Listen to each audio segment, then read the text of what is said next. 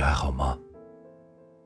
这里是暖夜小时光，愿我的声音可以伴随你每一个夜晚。在心理学界有一个广为流传的故事，香港的一位女士儿女双全，活泼可爱，公婆善良，丈夫有爱，一切看起来都是非常的美满。但因为与公婆的生活习惯上的一些不同，使得她时常感到很压抑。比如她很喜欢睡懒觉，婆婆却喜欢早起，并且每次起床后都会叫醒她，约她晨练。她想保持苗条的身材，婆婆却觉得女人有点肉更有风韵，就经常给她盛饭夹菜。对此，她也曾多次跟老公提出搬出去住，可老公却总让她不要想太多。每逢这时，她也不再坚持，因为她觉得公婆也是一片好心，自己呢，忍忍就好了。只是谁也想不到，这一忍竟把自己忍出病来了，肺癌晚期。在住院治疗期间，家人感觉到她的情绪不对劲，便给她请了一个心理咨询师。在咨询的过程中，咨询师将她催眠后问，你这辈子最大的心愿是什么？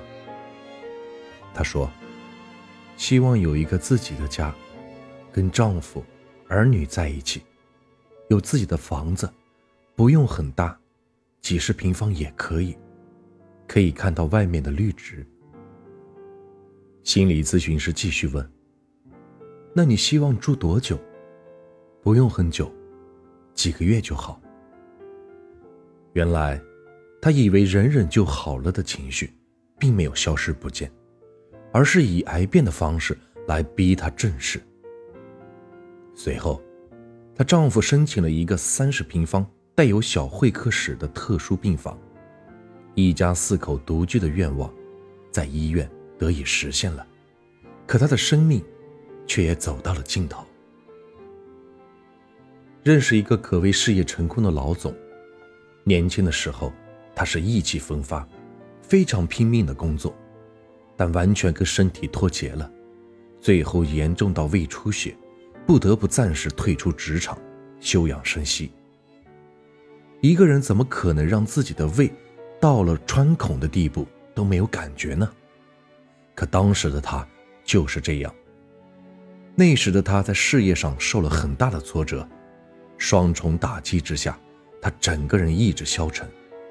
后来他意识到自己的负面情绪太多，每天脾气暴躁易怒，动不动就发火，再加上压力大，释放不了情绪，自己活生生地把自己的身体给拖垮了。于是他就学会了感受并控制自己的负面情绪。经过一段时间的调整之后，他的身体逐渐好转，人也越来越精神了。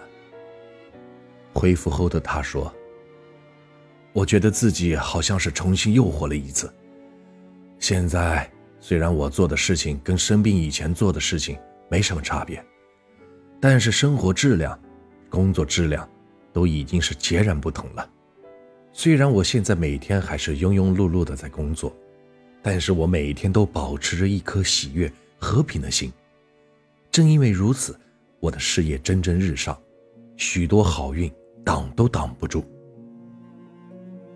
古训有言，得意淡然，失意坦然，喜而不狂，忧而不伤。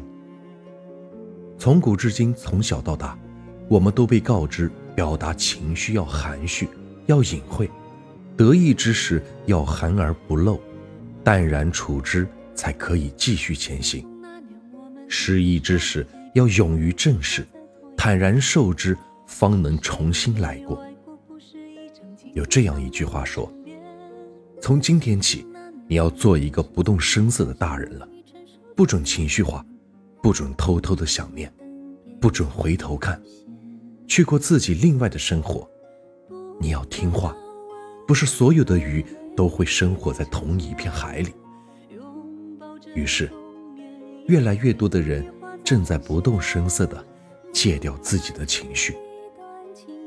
前段时间，由于一些烦恼的事情，总是在凌晨两三点钟醒来，真的是身不由己。有一天，一位同事在凌晨三点发了这样一条朋友圈：世界很丧，生活很难，举头窗明几净，低头却不知路在何方。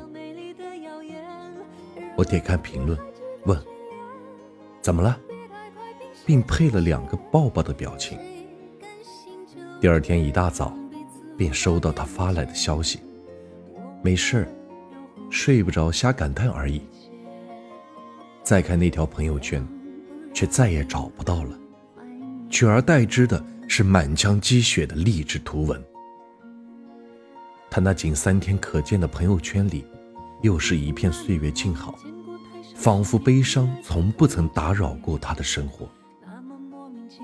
这让我不由得想起前不久微博上的一个热议话题，说换头像、删朋友圈、换封面、改签名，已成为了当代成年人宣泄情绪的主要方式。咨询师王赤宇说，情绪无法表达，人的攻击性就只能向内，一旦开始自我攻击，就会产生很多的问题。出现任何一种心理问题、生理问题，都或多或少的能找到一些压抑情绪的因素在里边。世界卫生组织也曾指出，当人产生了负面情绪时， 百分之七十 以上的人就会以攻击自己的身体器官的方式来消化这些情绪。一味被压抑的情绪就如一枚定时的炸弹，如果得不到及时的处理，它就会以疾病的形式偷偷跑出来。一位医生朋友说，现在来医院就诊的患者中，新生疾病超过三分之一，躯体疾病少于三分之一，而且躯体疾病又会导致心理问题，所以他们不能再仅仅依靠单纯的生物医学模式来治疗这些患者，而应当从生物到心理再到社会三个层面去治疗。心痛过，还要经历身体的折磨，多么悲惨的生活！人生实苦，我们被现实摧残，仍在向往着明天。